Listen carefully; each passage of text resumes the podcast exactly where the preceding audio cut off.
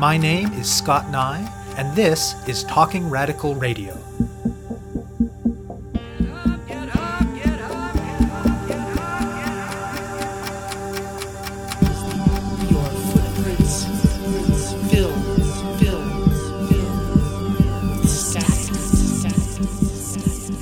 Hello and welcome to Talking Radical Radio, where we bring you grassroots voices from across Canada. We give you the chance to hear many different people who are facing many different struggles, talk about what they're doing, how they're doing it, and why they're doing it, in the belief that such listening is a crucial step in strengthening all of our efforts to change the world. On this week's show, I'll be speaking with Karen Ahmed and Zamir Khan.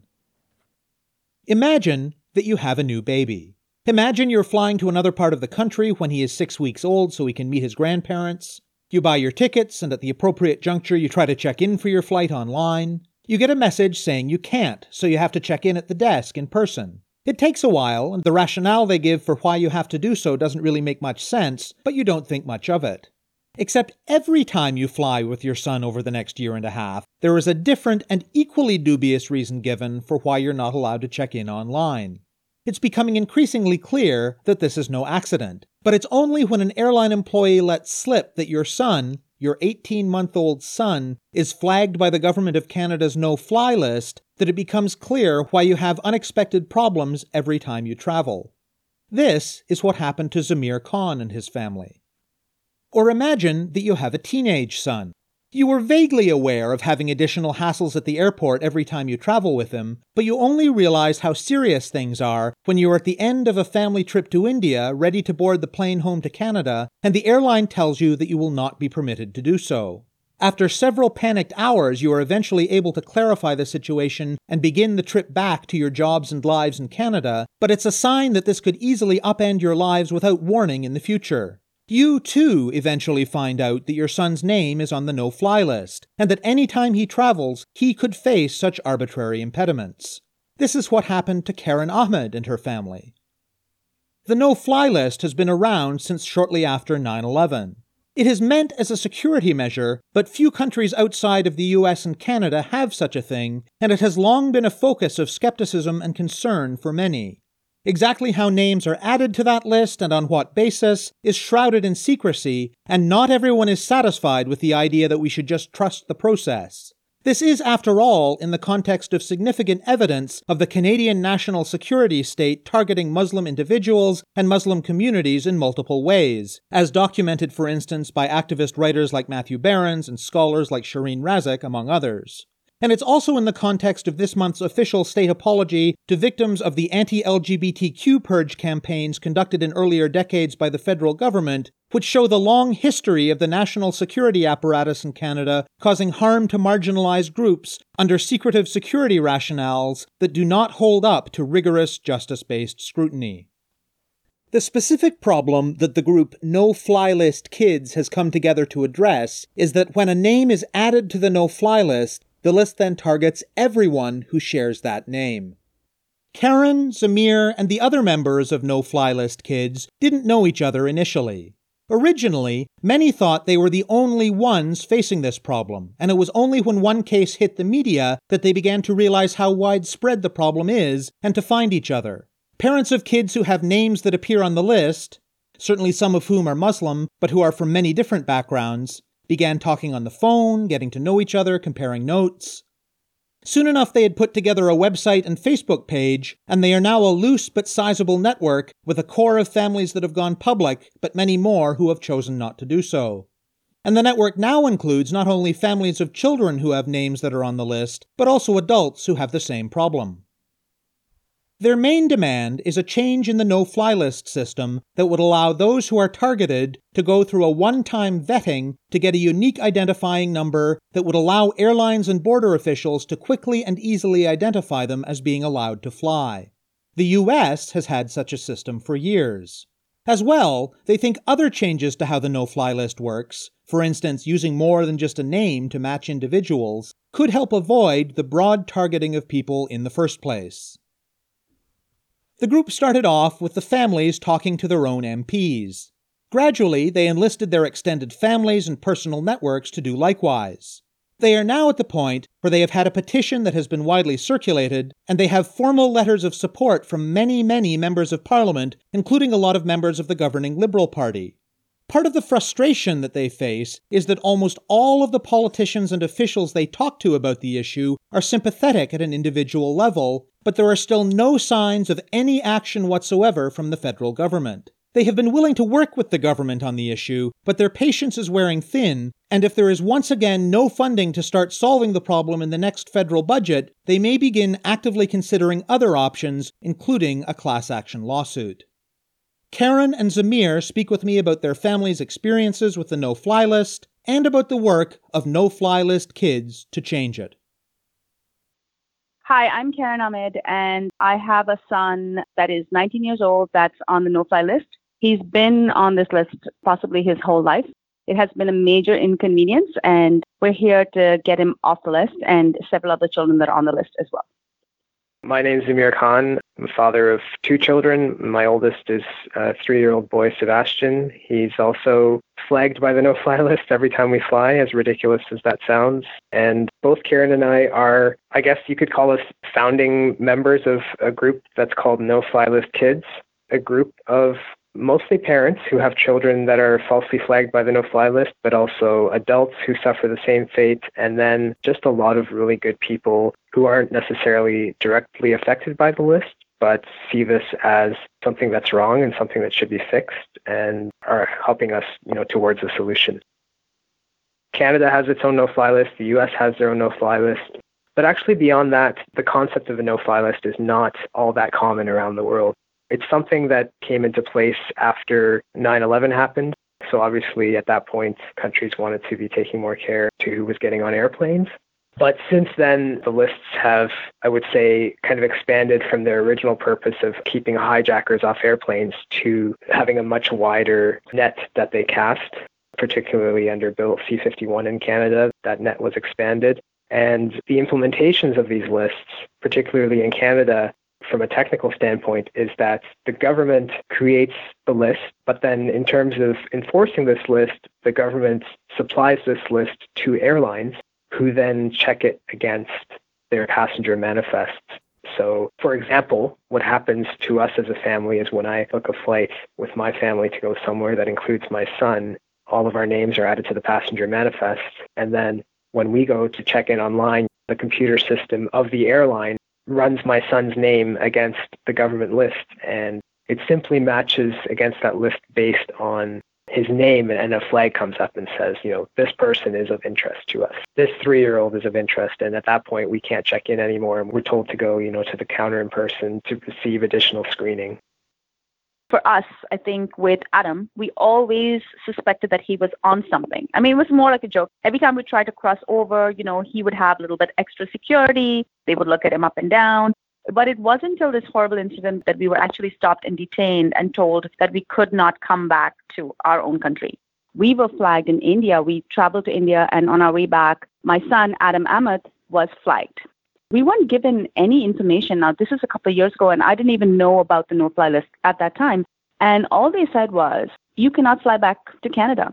And we said, well, what do you mean we cannot fly back to Canada? We are scheduled to go back. We have to start work in a couple of days. Like, what do you mean? And the issue was resolved, but it took a couple of hours to get that resolved. And that's when I thought, oh my God, there's something going on here. But I had no means to find out what was going on. There's no way for me to get this information. Now, it wasn't until a whole year later that the story of little Adam Ahmed broke. He was detained. His father was smart enough to take a picture. It was all over the news, and I saw it. And I looked at his name and I thought, oh my God, this is the same first name and last name. And it was crystal clear. I said, this is why he was detained a year earlier. I got in touch with the parents, and you know that's when we kind of all got together and found other people that had similar situations to us, and we got together and we formed the No Fly List Kids. I found out about our son just over two years ago. Similar to Karen's experience, we had travel issues with our son actually since he was born, but we didn't know what the issue was. We flew, I would say, probably five or six times with the same kind of charade happening of us being blamed for the issues we were having. Every time it was a different booking error that we made, and each time we tried to correct it by following the airline's advice. So it wasn't until my son was 18 months old, and I think it was possibly his sixth flight, that the ticket agent who told us she was a mom herself and so she was sympathetic. I think she broke the protocol of not telling us the truth and told us the truth. He said, Your son is being flagged by a watch list. What I'm doing right now is I have to make a phone call to verify his identity. And keep in mind, he's 18 months old at this time. He had just started walking. So here we are at the airport with our son sitting in his mm-hmm. car seat. And yeah, that's when we found out. So 18 months after the fact, somebody finally had the courage to tell us. And you can bet as soon as I found out, I was on the phone with the airline trying to get more information, more confirmation. When I call them up, I get more denials. I get people telling me, oh no, that person that told you that, they made a mistake. You know, your son's not on a watch list. And they told me again we had made booking errors. So what I did is I hung up the phone and I called them back and I pretended that I had never talked to them before. and I did that, I think, probably three times before I got someone else again who was willing to tell me the truth. And it actually surprises me to this day that they gave me written confirmation. So I have from WestJet an email stating that we can confirm that your baby is on a government watch list and then giving me advice for how to deal with that. And basically, the advice is show up early at the airport. If he's on the US watch list, then you can apply for redress with the US government. But if he's on the Canadian watch list, you're out of luck. So that's how we found out, and that was two years ago. And then two months after that, just like Karen said, that's when the story of little Adam Ahmed, whose parents are not on this podcast with us, but are founding and core team members of No Fly List Kids, they went public. And at that point, we decided the only way this is going to get fixed is if we go public too. And we kind of all joined forces. And now we've been working together for two years. It's hard to believe. So, what's your understanding of how names end up on the no fly list? I would imagine that this is a list of legit people that are of interest. So there is possibly an Adam Ahmed that is really criminal out there, but unfortunately, it is not my Adam Ahmed, who's 19 years old, and it's not little Adam Ahmed, that's eight years old. So there needs to be other criteria. Just like Karen, I would like to think that the names being added to this list are of legitimate threats that, that shouldn't be getting on airplanes. But in terms of what we actually know about it, I would say it's very opaque. There is a lot of secrecy. And even as a parent trying to find out more about the system that's affecting my son, I've encountered a lot of secrecy and it's a black box in a lot of ways. It's a system to which I believe there is little to no oversight as a lot of the security and intelligence wings of our government work. So that's been one of the frustrating things in working on this problem is some of the parts of the security apparatus that we're working with are obviously not very forthcoming with answers. Tell me more about the process of bringing the impacted families together and starting to take some action. The whole thing started with a tweet, like Karen said. Adam Ahmed's father tweeted out a picture of his son being flagged, six year old Adam, and that kind of went viral. With that came media requests for interviews. They reached out, obviously, to Adam and his family, and they were doing a lot of media requests since we had found out, I had already been in touch with a reporter who was very interested in telling our story, but I told him, no, I really don't want to go public. I want to go through the proper channels, so to speak. I was in touch with our MP. But that was late 2015, and the new government had just been elected. Our MP in particular was brand new. And so I was getting a lot of, you know, we're just setting up our office, give us some time. And I thought, if this public pressure isn't going to solve it, then nothing is. So at that time, for our family, we took media requests as well. And I know Karen and her family did. And at that time, we just got on the phone with each other. Like we didn't know each other before this. It really just started as like, what can we do as individuals? But then people started contacting us on the Twitter account. And within a few weeks, I'm a tech guy. I, I do software for a living. So we had all this media coverage and we had people contacting us. So I thought, hey, let me throw up a little website. And people started emailing us through the website as well to say, hey, my son is on the list. Hey, my daughter is on the list. And we thought we were the only ones. We had lots of people contact us that way. And I should note that many of them wanted to reach out, but they were also afraid to go public. So No Fly List Kids consists of, I would say, a core group of families that have really gone all the way in terms of putting their kids in the public spotlight, even though they may not have wanted that, but to keep the pressure up and further the cause. But a whole lot of other families who are equally affected, but I think are understandably wary of taking their story public. Some of them are scared of reprisal this is Canada and you wouldn't think of it that way, but you are going up against these secretive security apparatus and, and the government. And depending on, you know, what your profession is, that can be a bit scary. And we've expanded beyond kids. Like I said, this doesn't just happen to kids, this happens to adults. And the fact of the matter is, I would say the story has only gotten so much attention because it's happening to kids, but it's been happening to everyone since the creation of the no fly list. And so we have people in our group that are high level executives. We have doctors. We have an airline pilot, if you'll believe it. There's an airline pilot who, obviously, for obvious reasons, is not willing to go public because it would affect their livelihood, but their name is on the no fly list.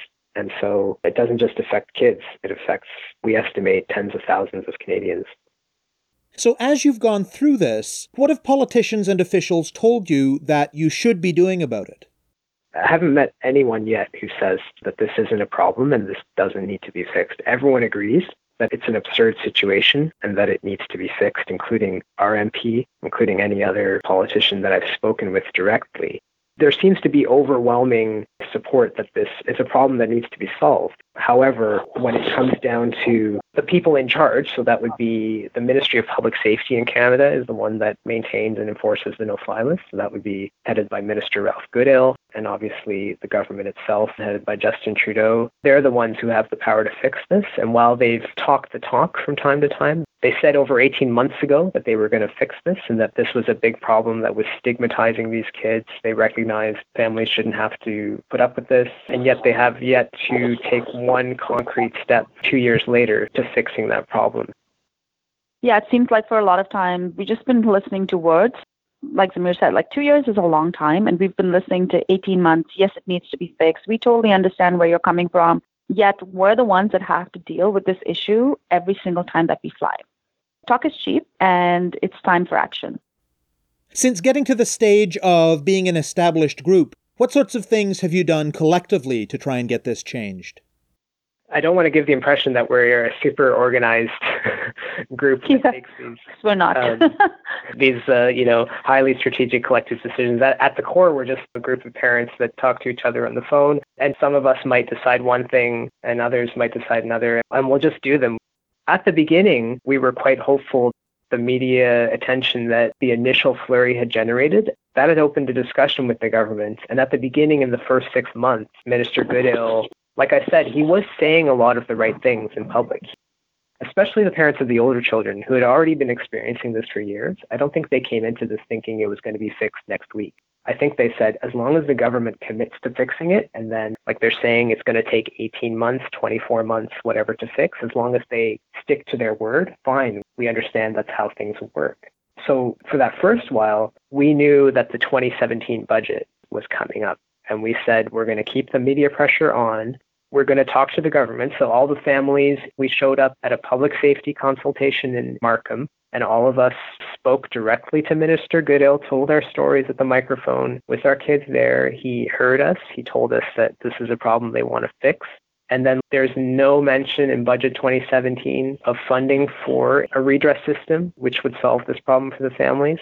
So that's where the group may have galvanized a bit because the first go around we thought, hey, we're doing this the good, honest way. We're getting some media attention, but we're also working with the government, cooperating with them. And they've told us they're going to fix it and they're going to fix it. And then when that budget dropped and we saw that we were not a part of their plans at all, we said, okay, we obviously need to apply more pressure. We need to work with them and we need to help mobilize them. So that's when we started a letter writing campaign anyone we talked to about this issue agreed that it was a problem that needed to be solved. And we thought, hey, if we can get all those people that agree with us to put that in writing, then we'll be able to show how much support there is for this in government. And so we started reaching out to first our own MPs, obviously as families, but then Just using our family, for example, I told my parents, who are the grandparents of my son, to write their MP and ask for his support. And we all did that. We used our old fashioned social networks of our families and friends. And we found, for the most part, these MPs, they all agreed with us that it should be fixed. And they were all, you know, liberal MPs willing to write letters to their own ministers, to Minister Goodale and Minister Morneau, to say, hey, this needs to be fixed. And hey, the solution to this problem needs funding. And so we collected one by one letters to, to MPs. We just went and asked every MP to support us, and many, many, many of them did. We also had a petition that went across Canada and was pretty spectacular. Among the parents, again, were just everyday people with regular jobs trying to coordinate this massive effort. But there were lots of really outstanding, prominent Canadians that stood up and said, We will sign it we will help you with your social media. We will tweet. We will, you know, do Instagram stories. We'll do whatever you need to help you guys get this funding for 2018. We're blessed. We had a lot of really amazing people to work with. We want to make sure that the government knows just because we're a group of everyday parents, we're not just going to sit back and take it. We're actually going to take action and we're going to keep pushing until we get this in the 2018 budget. We had a a hill day, as I've come to learn that it's called. This was again something that wasn't really in our vocabulary or even thoughts, but we've had quite a few advisors that have come along and helped us that are definitely more familiar with how things are done in Ottawa and in politics. And they said, This issue, you've got so much support. You need to do something with this. You, you can't just sit on this pile of letters and this petition. So they said, You should go to Ottawa and you should meet with the politicians face to face and also hold a press conference to highlight how much support we've garnered. And we did that in early November.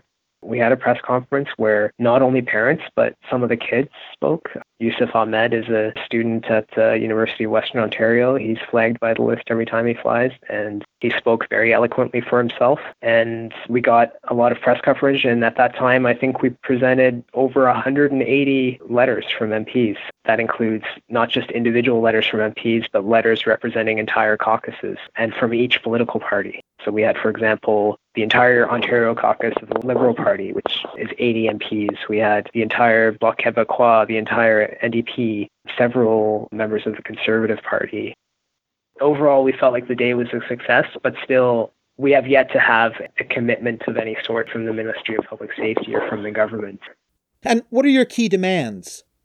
First and foremost is something called a redress system. So let me talk about what that is. So currently, the problem is that if you try to fly and your name matches somebody on the no fly list, you're flagged. Whether you're three years old and the person on the list is 40 years old, it doesn't matter. So first, we want to see like sensible metadata being applied to flagging of that list. So first and foremost, date of birth. If my son is three years old and the person on the list is in their 30s, there's no way my son should be flagged every time he flies. However, if they implement the system in such a way and there are still false positives that can't be avoided, this is where the redress system comes in. What needs to happen is you can vet that person once, you can screen them once, and that's fine. At that point, once you screen them and you say, okay, this person's not a threat, you should assign them a unique identifier. It's called a redress number. And anytime they travel, they use this redress number, and they don't need to be screened every single time they travel. Now, the United States, that has a no fly list, which the Canadian no fly list is based off of, has had a redress system for over a decade. The United States offers their travelers more rights and freedoms on this issue than Canada does. In Canada, there's no such redress system, and that's what we're asking the government to fund and implement. So, given that you've seen so much support from individual politicians and officials, and given that the US has had a system similar to what you're asking for in place for a decade, What's your guess as to why there has been no action on this issue from the Canadian government? That is the million dollar question, I would say. um, we don't have any insight into the inner workings of the government on this. This seems like such a simple problem with a simple fix. Why hasn't it been solved by now? And I don't have an answer to that. I would imagine that it's budget, but I would question, you know, where those amounts actually come from. There was some pretty high amount that was floated out there that we heard of. And our question is, how did you come about this figure? There's a lot of secrecy with those finer points, so we're not really privy to that information. a year ago now, there was a leaked cabinet document that was reported by the Globe and Mail that said the government was looking at a fix for this and they were budgeting I think it was on the order of overall a quarter of a billion dollars, which is it it blew us all away. You know, you wonder like why checking somebody's date of birth in addition to their name would cost that much. But I've come to understand one of the reasons possibly for that is as I said initially, our government, even though it maintains the no-fly list, it doesn't do the checking of the list. It farms that out to the airlines, which in and of itself is questionable from a privacy standpoint. So, in order for the government to rein in this flawed system, part of what they need to do is build the infrastructure to enforce the list themselves.